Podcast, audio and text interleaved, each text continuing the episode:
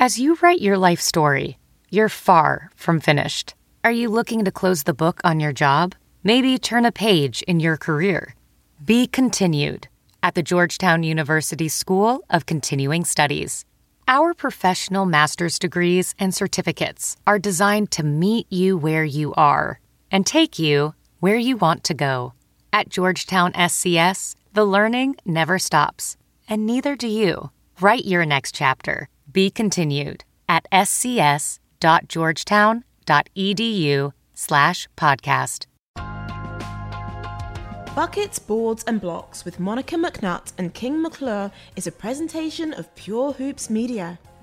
Monica is a former Georgetown Hoya who likes nothing better than a three in transition and thinks DC ballers are the smartest. King is a former 3 and D Baylor baller whose idea of a good time is locking down the other team's best scorer.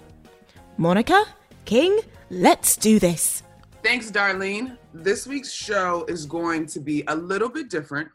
We have a tremendous conversation with Stephanie Ready of Turner Sports, who's been on the sidelines during the playoffs inside the bubble. Uh, she's got incredible insight and personal stories about all that's going on. But we're going to begin with something that is much bigger than basketball. On Wednesday, NBA players from six teams, we've been saying in the media and across Twitter, boycotted games, but actually it is a strike. They refused to um, perform labor. And so technically it's a strike and not a boycott. We as consumers would boycott. Anyway, the reason was another killing of a black man by law enforcement. George Floyd, Breonna Taylor, and now Jacob Blake, the most recent, who was shot uh, seven times in his back at close range in front of his children by police officers in Kenosha, Wisconsin. Um, those come on the heels of Ahmaud Arbery, who was just being black and jogging in Georgia, the players led by the Milwaukee Bucks have basically said, We've had enough. Something has to change.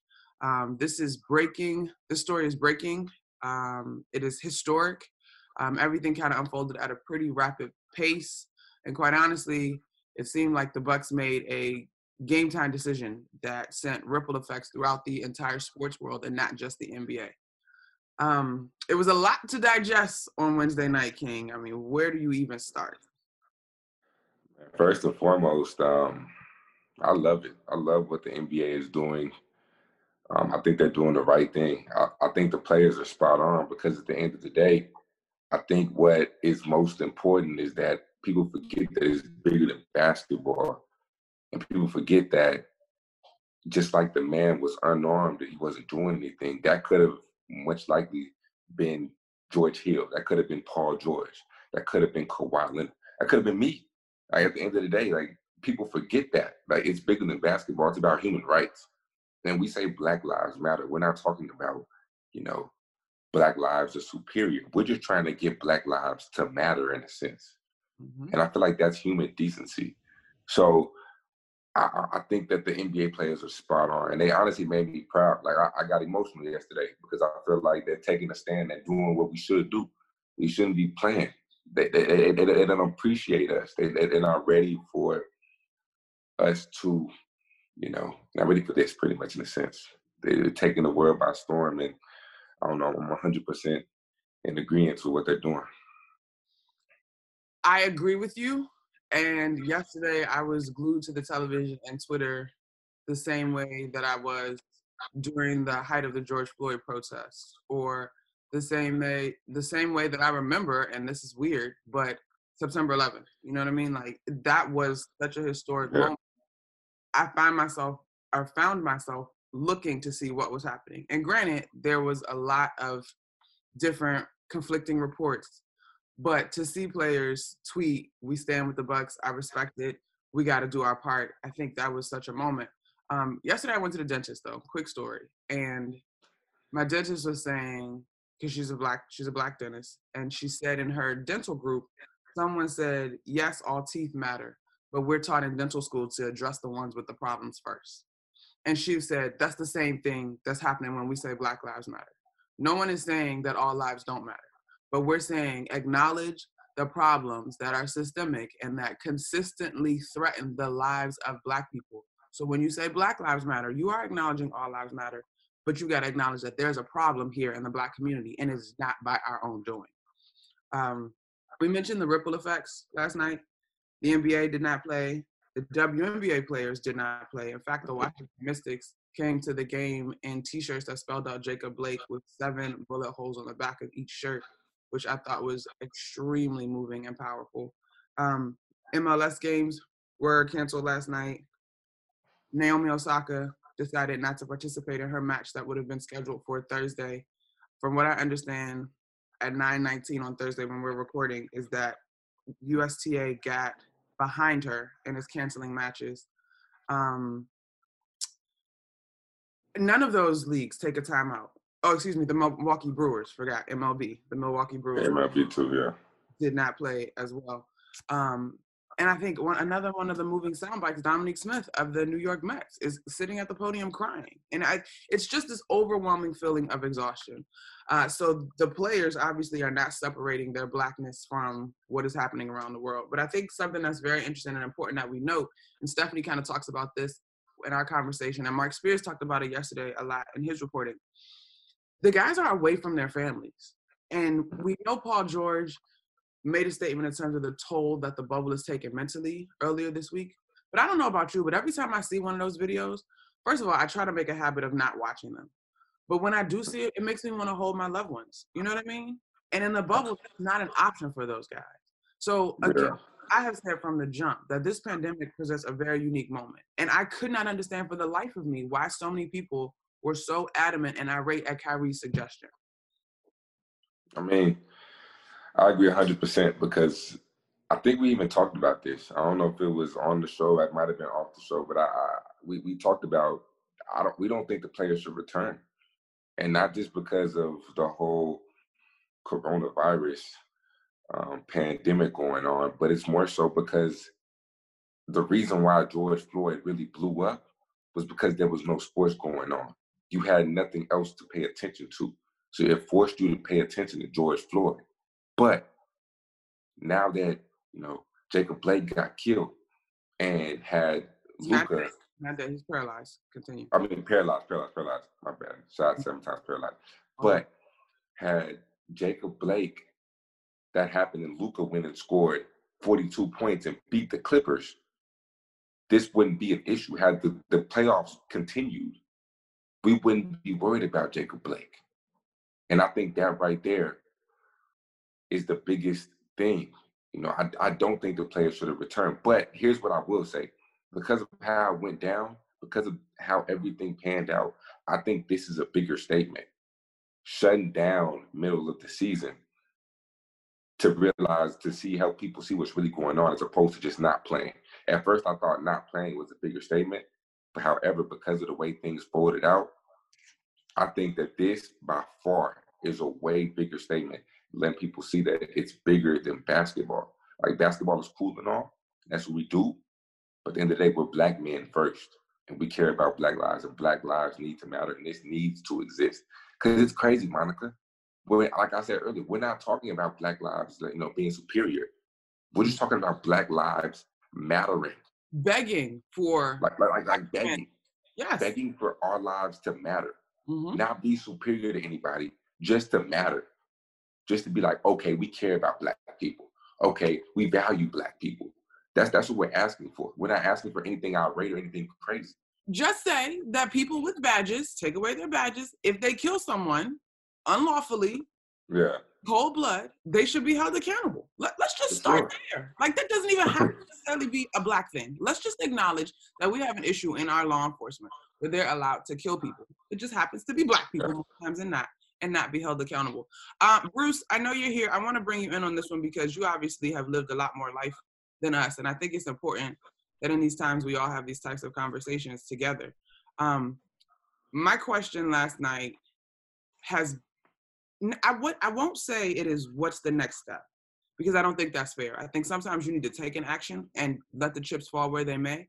And I agree with you 100%, King. Even though some of the reports say that teams were blindsided, here we are, and everybody will be talking about this. ESPN, Sports Network, MSNBC, General News, NBC, ABC, and beyond. But I did see a tweet where I think is important that the players would like to see the owners step up to the plate in a real way, Bruce.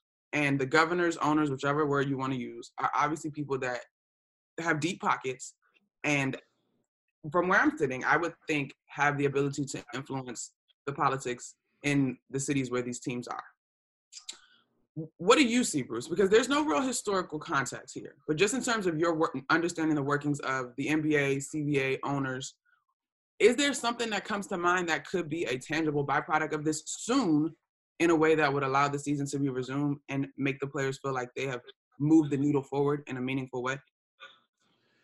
This is so far beyond our normal sort of 94 by 50 square that we're used to operating in. And while I agree with you that um, nobody should be saying that their li- life's lives matter more than anybody else's, it's clear that there are issues here.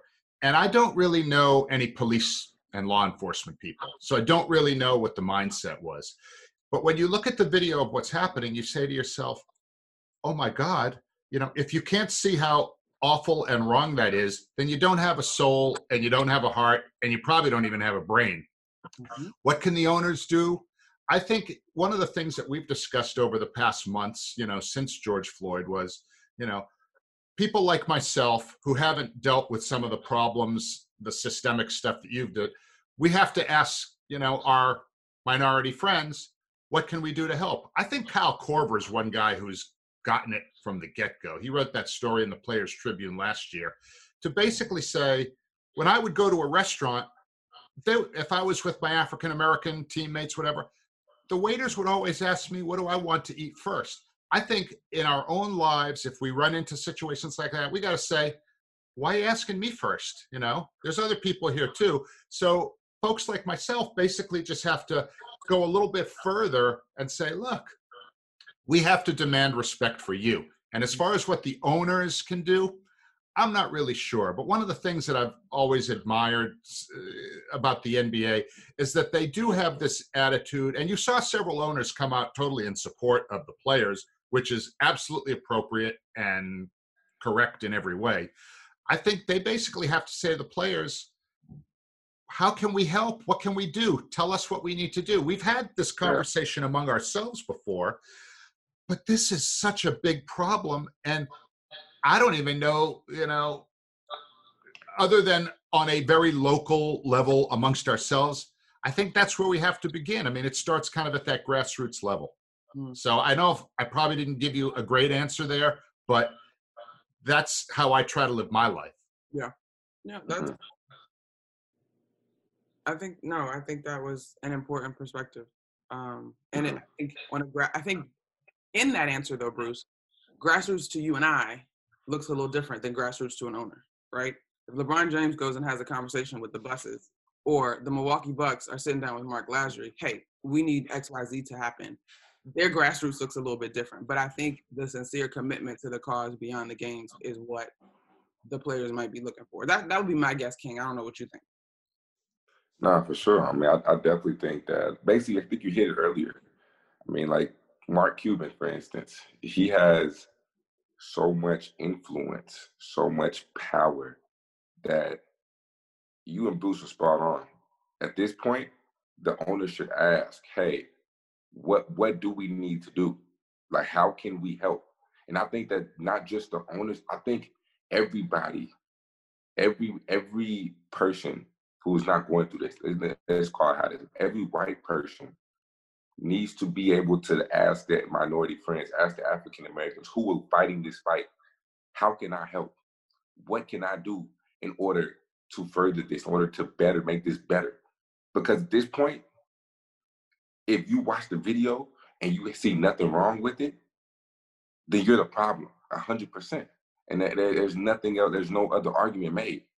You've seen George Floyd get killed. You've seen Jacob Blake get shot seven times at this point, if you did you like like Bruce said, do you even have a brain if you do not see what's going on in this country? So I feel like everybody needs to ask and be educated on what, what's going on. How can they help? Can I say something here real quick? Mm-hmm. When I saw Doc Rivers the other night, mm-hmm. I had this. He said, "We referring to African Americans, we love this country, and what a shame it is that they don't love us back. I kind of wanted to cry when I heard that because it made me so sad that so many people feel that way because I can only speak for myself, but I mean, I love everybody who's a good person. It doesn't make a difference, and it never really has. I mean, the town I grew up in was very diverse. It still is. The place I live now is very diverse. To me, this is like so alien. This kind of irrational hatred is so alien.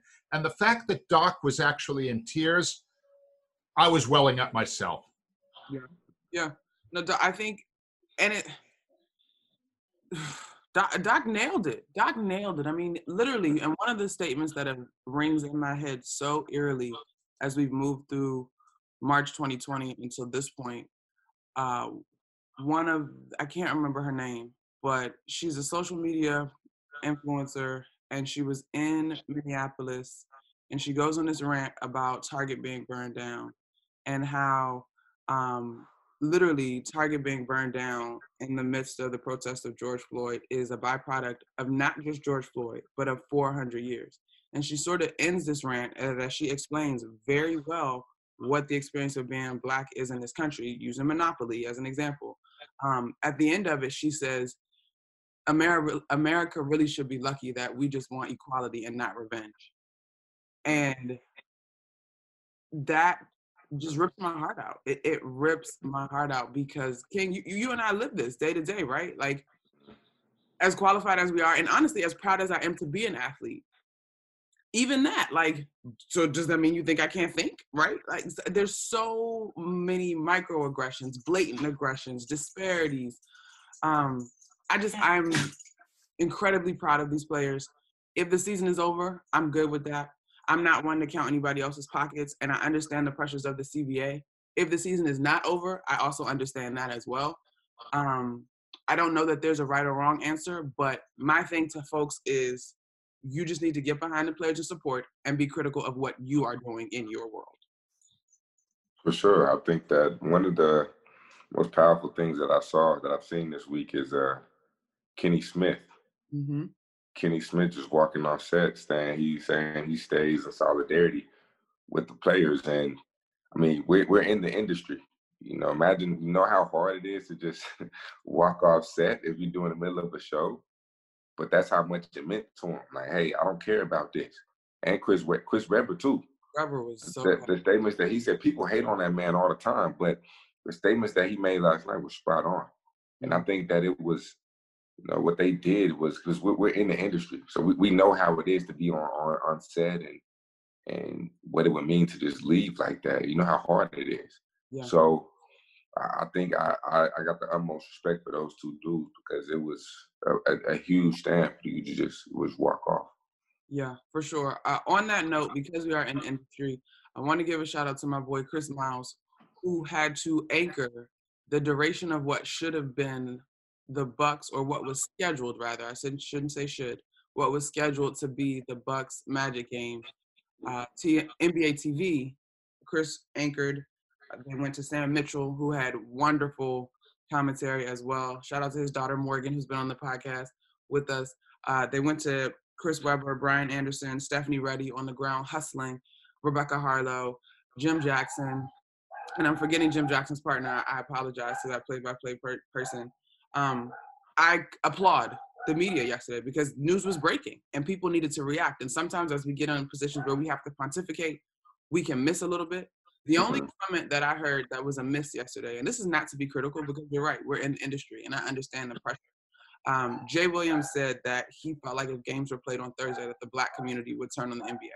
I disagree with that strongly, and I think it's not fair of us to paint all of us with the same brush. While we can relate because of the stories or the experiences that innately come with being black in America, we all don't necessarily agree.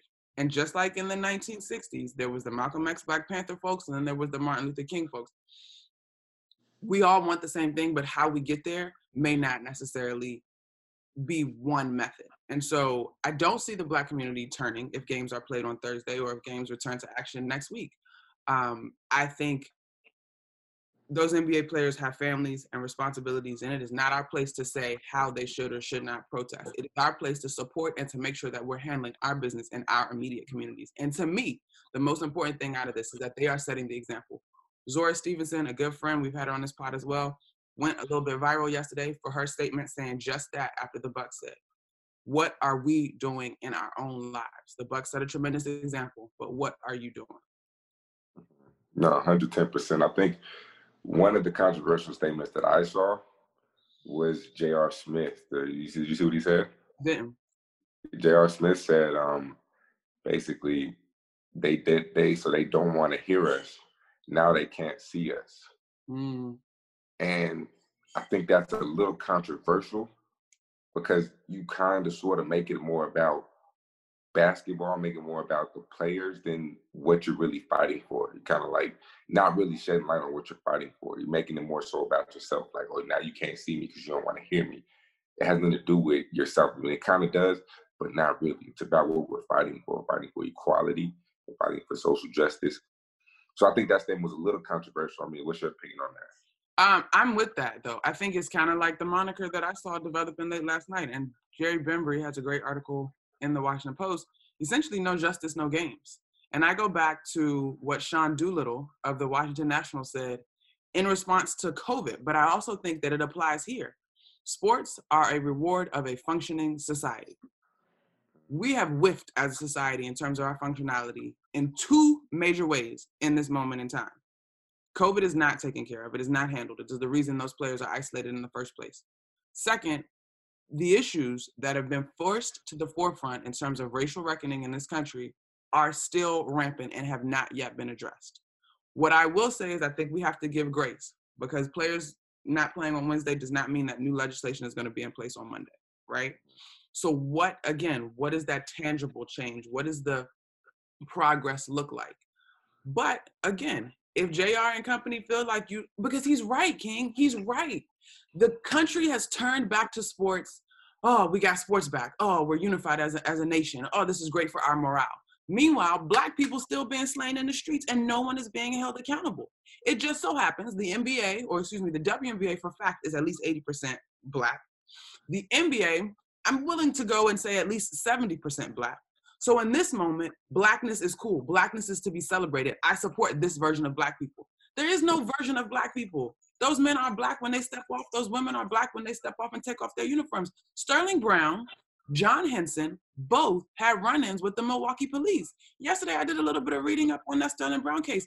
The Milwaukee Police Department wanted to pay him $400,000 to go away and be quiet. They wanted to cover up the mistreatment.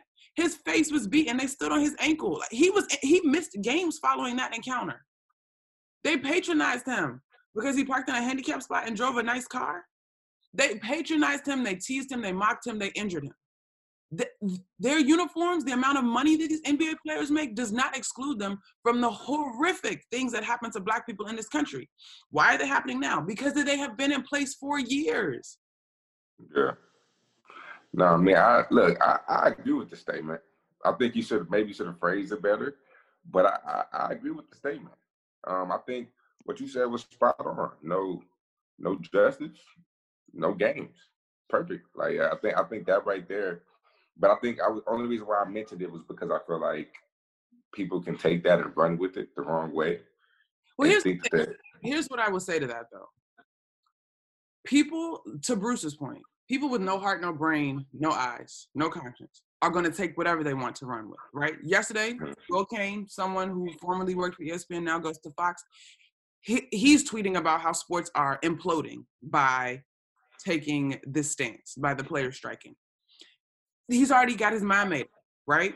So mm-hmm. people that don't have a heart to hear they're they're going to take anything and run with it. Mm-hmm. They're continue to see millionaires that are spoiled and in this pampered place where they can be assured that there's no COVID whining about things that don't affect them. They don't want mm-hmm. to. For us, being people who we would consider allies and in line with the NBA players, I can't worry about people that don't want to hear. I got to worry about my kids. I got to worry about my nieces, my godchild. You know, mm-hmm. I'm going to make this statement, and hopefully your hearts are softening because of video in 2020 but I, for us to be concerned with people that are going to take it and run the other way, we would never move. because America has literally taken it, ignored it, run the other way, run away from this issue for years. I mean, you spot on. We, we, we definitely have to do what we need to say. Say what we need to say. It, it, it's, it's that time now. We're done playing. We're done, you know, with, with everything, trying to watch what we say, trying to be politically correct. Um, no, it is what it is now. It's on video. And, and, and it, here, here's, here, here's what blows my mind. We only see what, what happens on video. That part. That's scary. And, and, and that's the part that I think needs to register with people. The only reason why we are aware of this is because what we see on video. So think of how many cases that this has happened in where we don't have a video that's not being recorded. Then? That is that is a scary and humbling thought. Oh man, that's um all right. I want to wrap this up. You and I, Bruce, obviously we all could go on for quite some time on this stuff. Um, you know, our show's called Buckets, Boards, and Blocks. We always give our listeners that Buckets, Boards, Blocks thing. Uh, I want to call a board. No, I want to. I want to make it a block on everything, or excuse me, a bucket on everything that's going on. I know that you and I both, and Bruce, incredibly impressed with and proud of the players. Um, I guess the board, I guess in my mind, something that's ugly but may have some silver lining, is yet another black person slain at the hand of law enforcement, and it takes a video to bring people to attention. Um, but if, to your point, the NBA starting and taking this pause brings more eyeballs, brings more attention, brings more hearts that have compassion and ears that are willing to hear and acknowledge that we have an issue, um, that to me is a good thing. And only time will tell. Uh, but um, some's got to give, and and it's it's high time for our leaders in our country, for people in this country, like Bruce said, everyday people, to acknowledge the history and the privilege. And I know Bruce wants to add something. I just wanted to say that you know over the past 70 plus years, uh, athletes in many ways have been better leaders when it comes to social change than our quote unquote politicians. I mean, athletes aren't pandering for votes. Athletes for the most part, they get the whole cooperation between, you know, who who were we talking to on one of the shows? Oh, Chris Mullin a number of months ago. We were talking about how they used to call him like, you know, the Great White Hope, whatever. He rejected it completely. Said, you know what? In sports, all that matters is can you play? Are you a good teammate? I mean, mm-hmm. the athletes oh, from Jackie Robinson through Muhammad Ali and right up even to today, you know, Colin Kaepernick, it was like the fourth anniversary of him taking a knee. Maybe it was yesterday or the day before, I forget. Yeah. If society, and Nancy Lieberman said the same thing to you, Monica, when we did the show a number of months ago. If society could learn so much from sports when it comes to right and wrong, good and bad, and I just, I'm very proud to be a part of our little community here and just the basketball community because the basketball community is truly showing leadership and, and everybody can learn from this. Agreed. Mm-hmm. Final thoughts, King? If I had to give a block, something I just don't want anymore is the people out there that's saying that um, that's not respecting the players' decisions to take this stand and go on the strike. I mean, first off, everybody has their own right to do what they want to do. And the NBA players are ready to seek justice and, and want to go about it this way, respect it. It's like they expect us to respect them, respect our decisions, respect us as humans, respect us as people, first and foremost. So that's my block. No more disrespect for people's opinions, people's thoughts, or people's uh, decisions on how they want to go about seeking social change. Love it. Yeah, I love it. I mean, just basic humanity, basic decency. It seems so simple. Um, all right, guys. I, this week is kind of heavy for a, diff- a, bunch of different reasons. Keep your folks prayed up. Check on your loved ones. Uh, educate yourself. Make sure you're registered to vote. Complete the census. All those things uh, in our immediate circle that we can have influence over. The next part of the pod was recorded on Tuesday, before everything got crazy. But I believe it's still very much relevant. Stephanie Ready, as we mentioned in this conversation, is in the bubble. She's reporting for TNT and Turner Sports. Um, she has great insight. She had a post game interview with Chris Paul. He completely blew off the basketball question and immediately went to this stuff. She is a black woman. She's a wife to a man. She is a mother to a son, a mother to a daughter. How is her perspective influencing her doing her job at this historical time in sports and in American history? Um, so I hope that you'll listen. I hope that you will smile a little bit and, and appreciate what the work that the broadcasters are doing, not just on the game this year, but on all that is happening and all that matters to the players. That's up next. Today on Buckets, Boards, and Blocks, we have a very special guest. She is Stephanie Ready of Turner Sports. And honestly, y'all, we could easily do an hour just on her story, how she got where she is, the unique things that she's done. I'm gonna just hit you with the quick highlight reel though. Steph has been a pioneer in so many areas. The first female coach of a men's professional team in 2001, and the first female game analyst for an NBA team with the Hornets. Now she's on the biggest stage nationally, working the sidelines for TNT. I know you've seen her on the playoffs and since the bubble has restarted. Um, Stephanie, I just I just love your journey, and we've got a couple different places I want to go with this conversation today. Um, but in general, when you look at being in the bubble in 2020 and all that it has been, what has gone through your mind? Well, first of all, thank you very much for that glowing introduction. I, I greatly appreciate that. Um, and it is a pleasure for me to be here with you, Monica. Um, you know, the bubble's been interesting. It's, it's very unique. Um, but the word that I have used the most to describe this experience has been impressive. Um, it is incredible the way the NBA and the NBPA have put this together. I mean, if you think about how quickly, first of all, they did it from the the time they conceived the idea to the time they implemented the idea and how much they put into it. You know, like I'm going to practices that are in ballrooms. You know, they've converted these into full length basketball courts with rims and everything. I mean, it's unbelievable. Weight rooms, training centers, everything is there that the players need. And, you know, it's, you think about things like, okay, the game's to have to happen, the practices are to have to happen people need a place to sleep people need food to eat right? Those are the basic things that this must have but they've thought of everything. I mean there are masks everywhere you turn. There are disinfecting wipes and hand sanitizer literally on every flat surface. So you can't walk through a hallway without bumping into a basket of supplies. Um, there's no reason why anyone can be um, neglecting their personal hygiene in the bubble. I'll just say that. Um, they thought of every single detail. It's been really incredible. And, you know, for me, I grew up a basketball fan, you know, probably like you, Monica. From it's like the first thing you remember really being passionate about as a kid. And this is it's a historic moment. Um, it's a quintessential moment in history because when you think about the time we're in right now, not just politically, and um, social activist social activism times um, but athletics and society it's like this it's this strange period in our lifetimes where everything is converging in this one moment and i am thrilled to be a part of it. It's, it's been amazing. I, i'm honored to be here.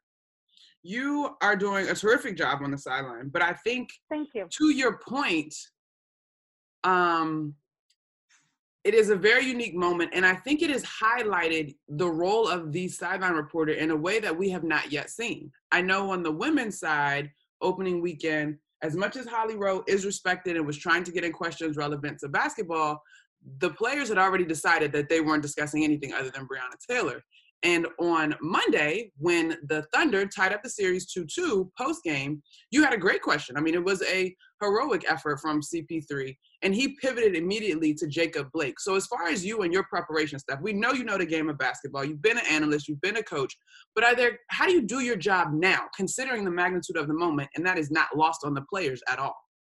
That's a great question. Um, and, you know, it's, it is the same principle in terms of preparation. It's just you have to cast a wider net. So, um, you know, obviously you're preparing for the game itself, what's going to happen between the lines. So you need to look at matchups, you need to look at trends, you need to look at personalities, right? But then when you start looking at each individual player, coach, or team, then you also have to factor in what are they doing besides basketball because it's been a huge part of why they're here. They said it from even before they entered the bubble. They did not want to lose the momentum for their fight for social justice. It was very clear in their um, in their plans to come here. It was very strategic, just like you mentioned on the WNBA side. Um, and, and, I have to give the WNBA whew, plenty of props and kudos because they have always led the way with this. I mean, from years ago. I mean, we have all been in awe of what they've been doing on the WNBA side, and I'm just so happy to see that the two are kind of partnering, and and the NBA is following their lead in this instance. Um, but yes, you have to prepare for everything, and so you know when Chris Paul answered the question last night, which he really didn't answer the question that I asked per se, but when he made the statement, um, I was okay with that mm-hmm. because it did not make me feel uncomfortable or awkward in any way because I knew coming into the bubble that this was their plan, the players. And in fact, coaches are on board too. I shouldn't just say just the players. Um, so I, I, didn't prepare necessarily for him to make that statement or any sort of um, statement not related to basketball, but I knew in the back of my mind that that was always going to be a possibility. Um, and and that's and that is really you know the media's job. We're a vehicle for information, right? So I've always tried throughout my my media career to tell the story and to not really input too much of my own opinion or biases when I can, when I can help it. Um, and that was the story, right? The story was yes, OKC tied the series. It's 2 2. That's amazing. We're, we're seeing some terrific basketball. But the story is also that these players are very adamant about making sure their voices are being used to initiate change. So I was good with that. And, and I mean, it just so happens that I had specifically talked to Billy Donovan, his head coach for the Thunder, about Chris Paul and his leadership because I knew that not only was he a leader on that Thunder team, but he was he's the president of the NBPA. And I know how much work he put into making this bubble become a reality. So I asked his head coach, what did that look like? And I also know Chris has children and a wife at home. And you know, so during a quarantine and a pandemic, your your your kids are virtually learning. I know that from my own personal experience. That in itself is an ordeal. So, so I knew that he had all of these challenges before him, and I wanted to know what that was like. So that was part of the preparation. You know, that may not have ever seen the light of day that I had that conversation with Billy Donovan. And that's part of the work as a sideline reporter is you you do your research, your research, you prep, and maybe 10% of what you found out gets in the game.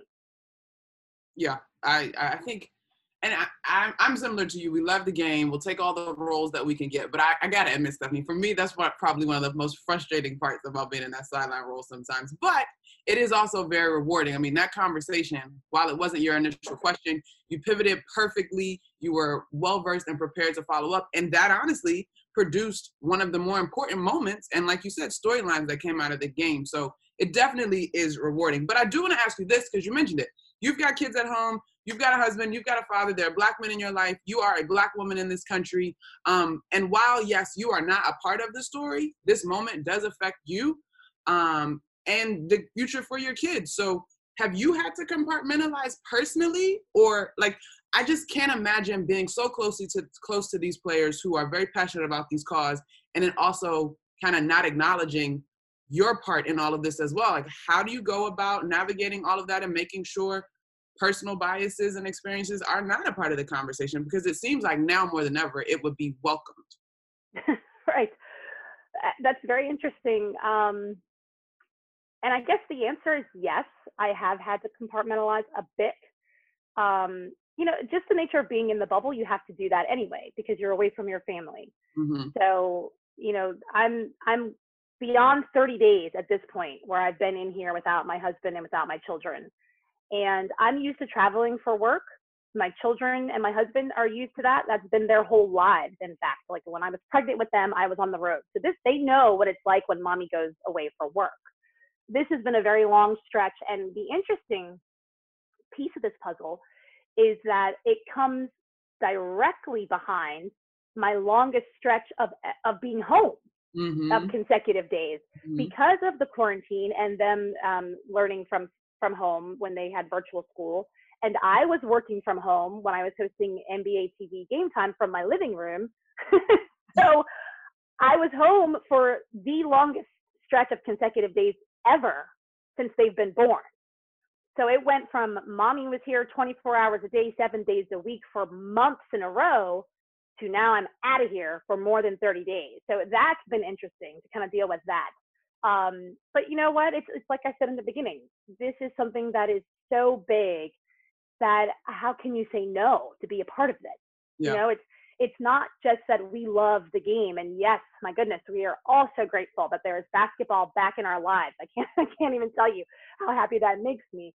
But it is bigger than that. You know, th- this is a huge platform for these players and these organizations to try to enact change. And, and we're seeing it everywhere. I mean, we're seeing like voting initiatives, registration initiatives, you know, we're seeing awareness for lots of different issues come to the forefront. And, and I have been so proud of all of these players and coaches and teams and what they're doing. And, and I'm okay with playing the smallest, smallest part in it you know, when I'm able to hold a microphone in, in front of someone and ask them a question. And and it does affect me. I have two kids, as I said, you know, they're nine and eleven. I have one boy, one girl, and yes, it deeply affects me because I worry about them. I mm. do, especially my boy. I mean, Tamir Rice was 12 years old when he was gunned down because he had a toy gun, and my son is 11.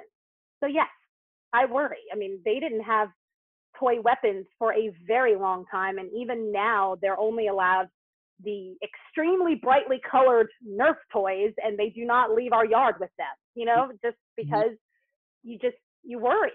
So yeah, it's challenging.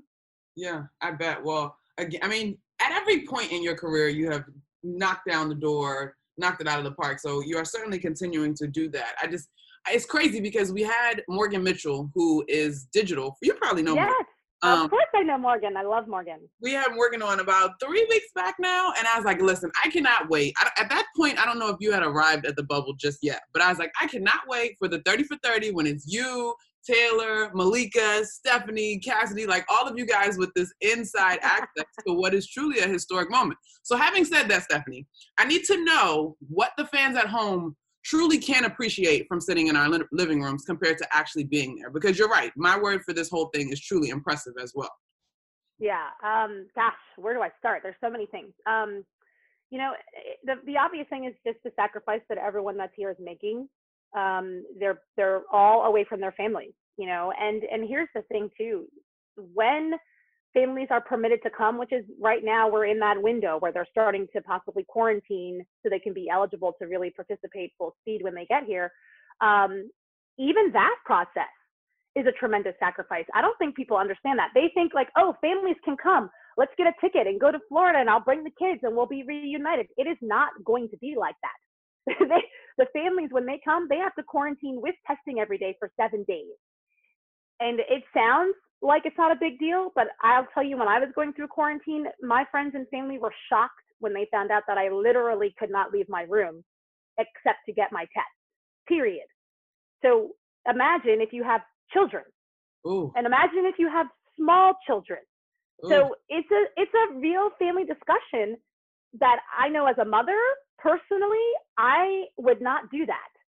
I would not pack up my kids, take them to go sit in a hotel room and much less at Disney World. God forbid they find out where they actually are and they can't leave the hotel room for seven days. Like, I don't know how you would survive that.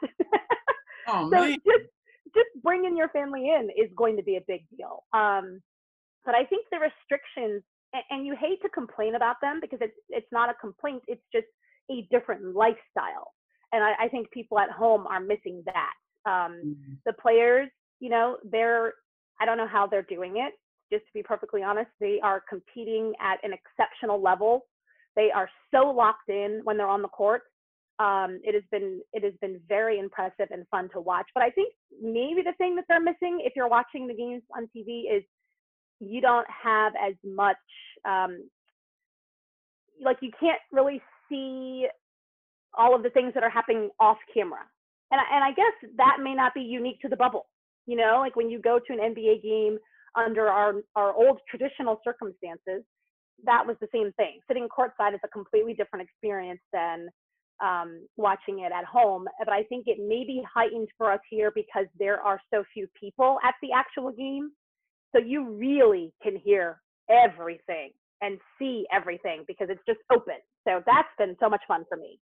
So that's the part that I remember bringing up in conversations and shows I was doing leading up to it. I was like, I cannot wait to hear the teams talking on defense, the trash talk, whatever it's going to be. And so while the pumped in sound is cool, I got to, from home, I missed that. Like I was right. really looking forward to that. Uh, and I think that's why they started pumping in the sound.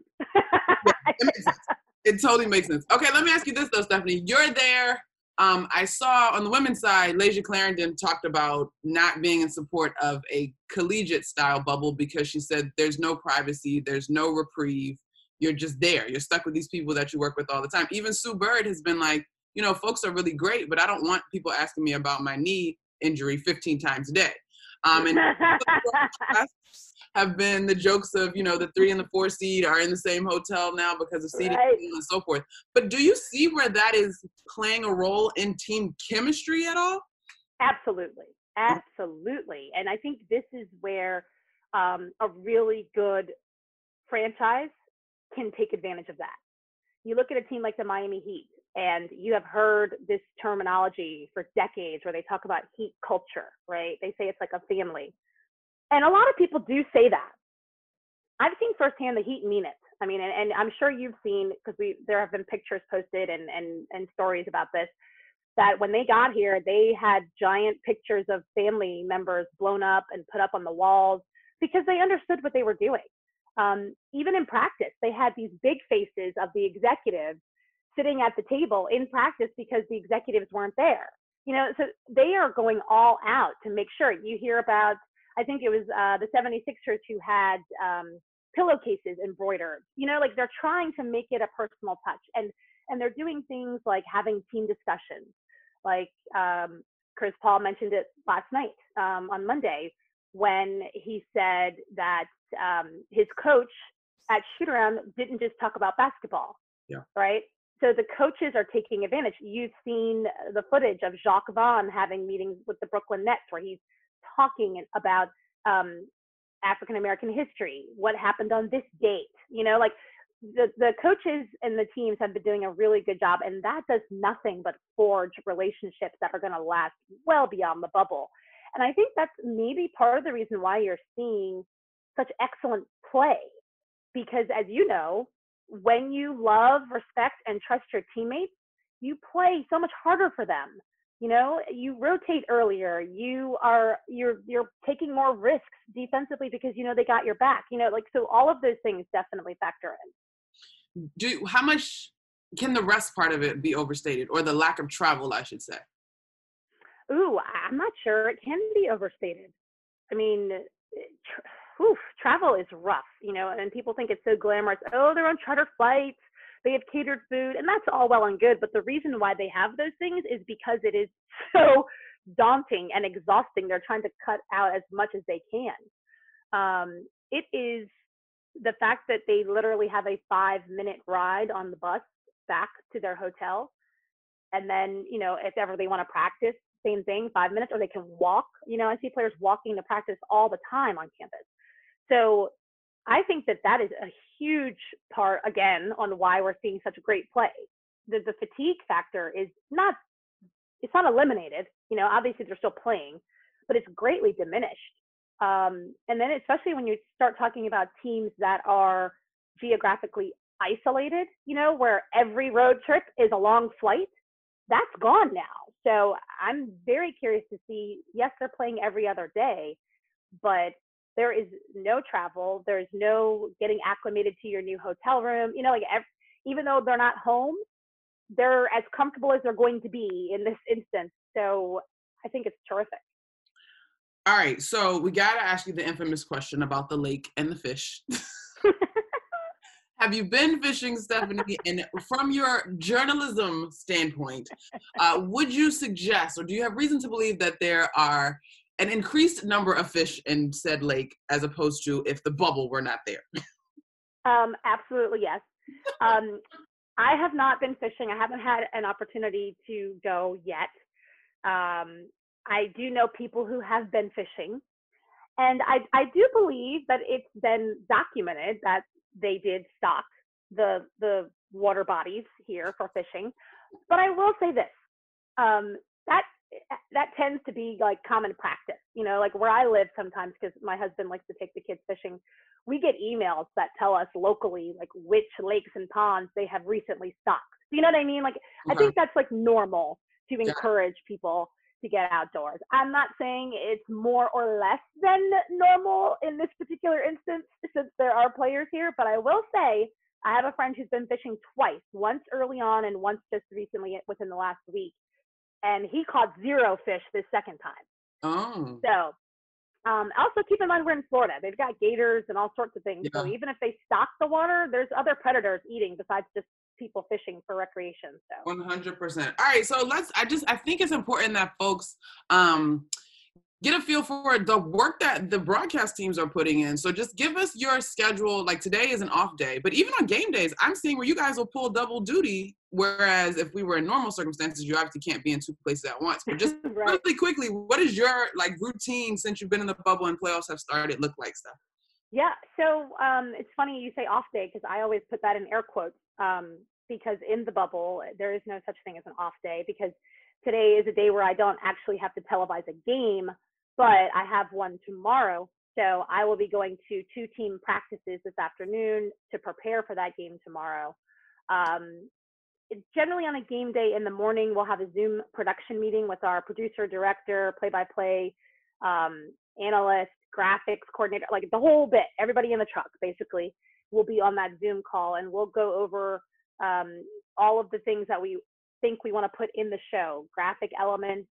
Um, play-by-play and analysts will each take a turn to discuss storylines that they think they want to pursue. I'll take a turn to um, share with the group the things that I've learned through my reporting and stories that I definitely want to hit people that I've talked to so they know that if they go down this road that Stephanie can add because she talked to that person earlier in the day or yesterday. Um, so we do all that. We will, because we're in the bubble and people have to be socially distanced, a lot of the meetings are on Zoom. And something that people don't know is basically the entire television crew, with the exception of the reporter, is in a different zone.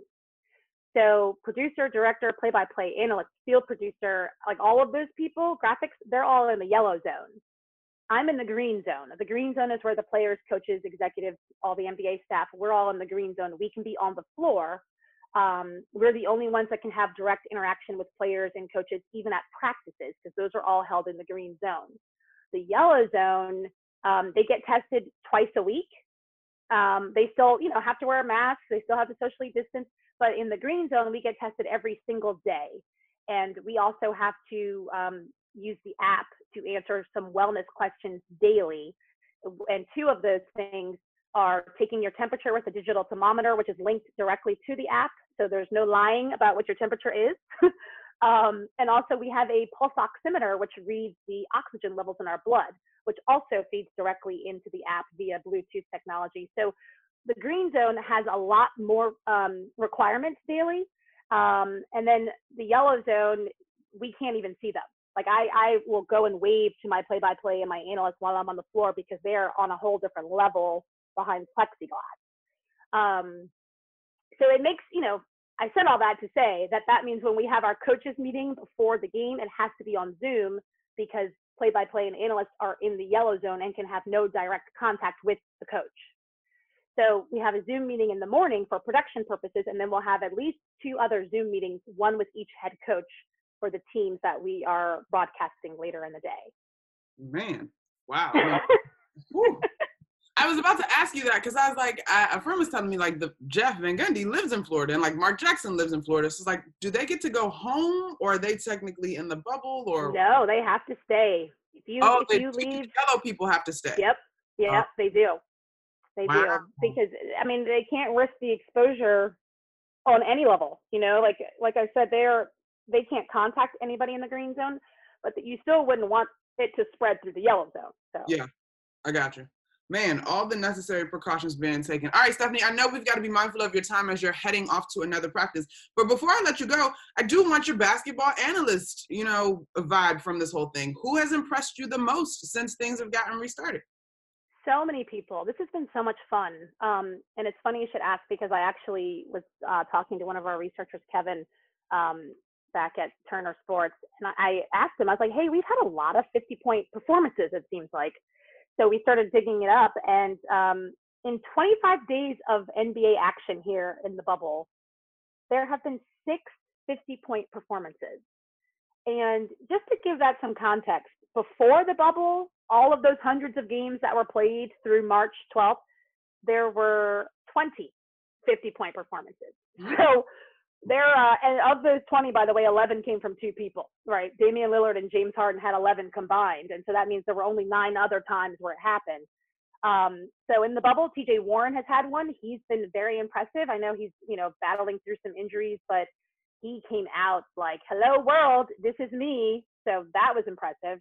Um, Damian's had two 50 point performances and he has been tremendous with the Trailblazers. And since we're talking Trailblazers, we got to talk about Carmelo Anthony too. I mean, I love what that team looks like, and I just hate that they keep getting injured because I feel like they were going to be very dangerous and not at all um, an eight seed in terms of their talent level.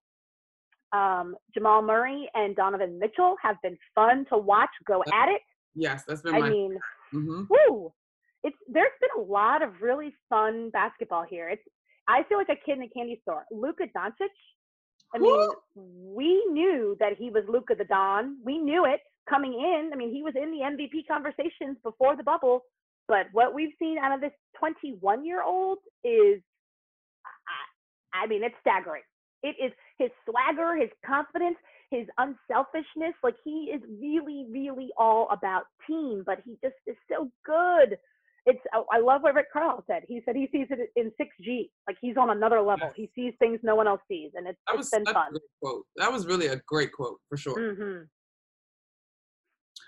Um, man, there's so oh man, Stephanie, I I envy you, but I'm also proud of you. But like, I'm not envious in a bad way. But you're right. Kid in the candy store, historic front row seat um, to all that is happening. But the sacrifice certainly is not lost on us. So we appreciate that you are able to put on your sideline reporter hat so well and compartmentalize and crush this job.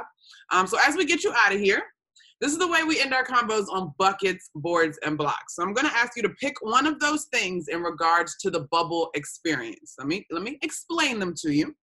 Okay. The bucket is the thing that we love. Give me more of this thing. The board is the thing that we might not love, but it has a redeeming quality to it, like a rebound, silver lining. right. The block is the thing that you would like to see be completely eliminated. Let's not repeat it. And so we're going to apply those to the NBA Restart Playoffs 2020 from the single site campus in Orlando, Florida. Give me one of them, whichever one you feel most compelled on a bucket, board, or block. Oof, so good. Um, I am gonna do what I hate when people do this to me. I'm gonna do it to you, Monica. I'm gonna I'm gonna preface my real answer with just saying that um, I would love to block all of COVID-19, all yes, of it, that's the a good whole answer. thing. Yes. Um, you know, obviously it's the reason why we're here, but yeah, just gone, block it, uh, like Dikembe Mutombo style, finger wag and all. All of Um, yes. but if I had to choose one, I am always an eternal optimist. I always see the glass half full. So I'm going to go with bucket. Okay. And that's the hard part is choosing one. But I think it's going to be the extraordinary play that we've seen slash the players using their platform with their exceptional play to deliver a message. The Love whole it. thing. I just Love love the whole thing, Monica. Everything about this idea, right? Basketball is starting to continue. We're giving fans at home something to take their mind off of the messes that our society is dealing with right now. Mhm. Um, uh, something they can joyfully watch with their children, even in the afternoon. By the way, we didn't even touch on that. Basketball all day. It's Yes, been- all day. Literally my dream. Yeah. so all of that, you know, I just I love all of it. I'm I am thrilled like I told you before, just to even be a small part of it. I love that, Stephanie. That was, listen, I do not mind the reroute and the answer. I agree with your block 100%. Let's get COVID out of here. Let's get the poor decision makers that have made this thing worse out of here. Um, but in terms of the optimism, the bubble is nothing short of impressive. And I was one who gave serious thought and creed to Kyrie's thought about not playing. So I owe those athletes, both in the WNBA bubble and the NBA bubble, an apology because they clearly can do both. Come back, mm-hmm. their jobs at a high level, and not lose focus on what is the most important thing probably happening in our society, yeah. whether the social justice part or the voting part. Um, they are using their platforms in a way that deserves the utmost respect and praise. And by the way, just to add on to that, we're hearing from more of them. Yes. You know, like if we were not playing, of course we'd hear from the superstars. We always do. But we're hearing from players who the, the common basketball fan maybe didn't even know who they were. Mm-hmm. You know, we're we're having teams release statements. Did you see the Milwaukee Bucks statement? Like this is all new. This and I don't think this would be happening if they were not here in the bubble. So well said, Stephanie. We appreciate your optimism. We appreciate you trailblazing. We appreciate your time because we know no days off in the bubble and you are working hard, my friend. Um, thank you so much. I really enjoyed this convo. This was excellent. Thank you, Monica. I appreciate you having me on. It's been fun. That was dope. Okay, people. It's time to wrap this up. Thanks to Stephanie Ready of Turner Sports for joining our show this week. Thanks also to our producer, Bruce Bernstein, and to our excellent editor, Tom Phillip, been doing this thing with the new videos. Please check out our other Pure Hoops media shows. This week, the Mike Wise Show features Todd McCullough, the former NBA center and all around fun dude. Full Court Press with Fannin Adams has Sam Bun Cini from the Athletic Talking NBA Draft. Catch and Shoot 2.0 with Aaron Berlin and Otto Strong has Mac Engel of the Fort Worth Star Telegram talking about Luka Doncic and the Mavericks. Fort Worth down the street from me. There we go, Texas boy. BJ Armstrong and Eric Newman are back on with the Pure Hoops podcast, which drops every Friday and Monica and myself are back next Thursday with another episode of Buckets, Boards, and Blocks. All right, let's go. Time to stick the landing. Guys, this is still very important. We are not done with COVID 19. Unfortunately, probably not even at halftime. But anyway, please don't be selfish. Wear your mask to protect yourself and others. Continue to observe social distancing, six feet apart. Wash your filthy little hands and clean it. Oh, yes, clean under your nails because it's all types of germs and gross things under there. Uh, also, treat everybody like your teammate or friend. That means you're looking out for them. Even if you don't know them, I don't care. They're your teammate. As always, please pray for our healthcare workers, our essential employees, as they treat and serve um, us as fellow citizens. Please keep working for the causes of social justice. Make sure you are registered to vote. Um, we definitely want a better world for all people of all races, religions, and we're trying to create a more inclusive society. If you like buckets, boards, and blocks, please subscribe. It's free. Listen and give us a five star rating. It would really mean a lot. So, for my co host, King McClure, I'm Monica McNutt. We'll see you next week. But until we meet again, enjoy your hoops. Buckets, Boards and Blocks with Monica McNutt and King McClure is a presentation of Pure Hoops Media.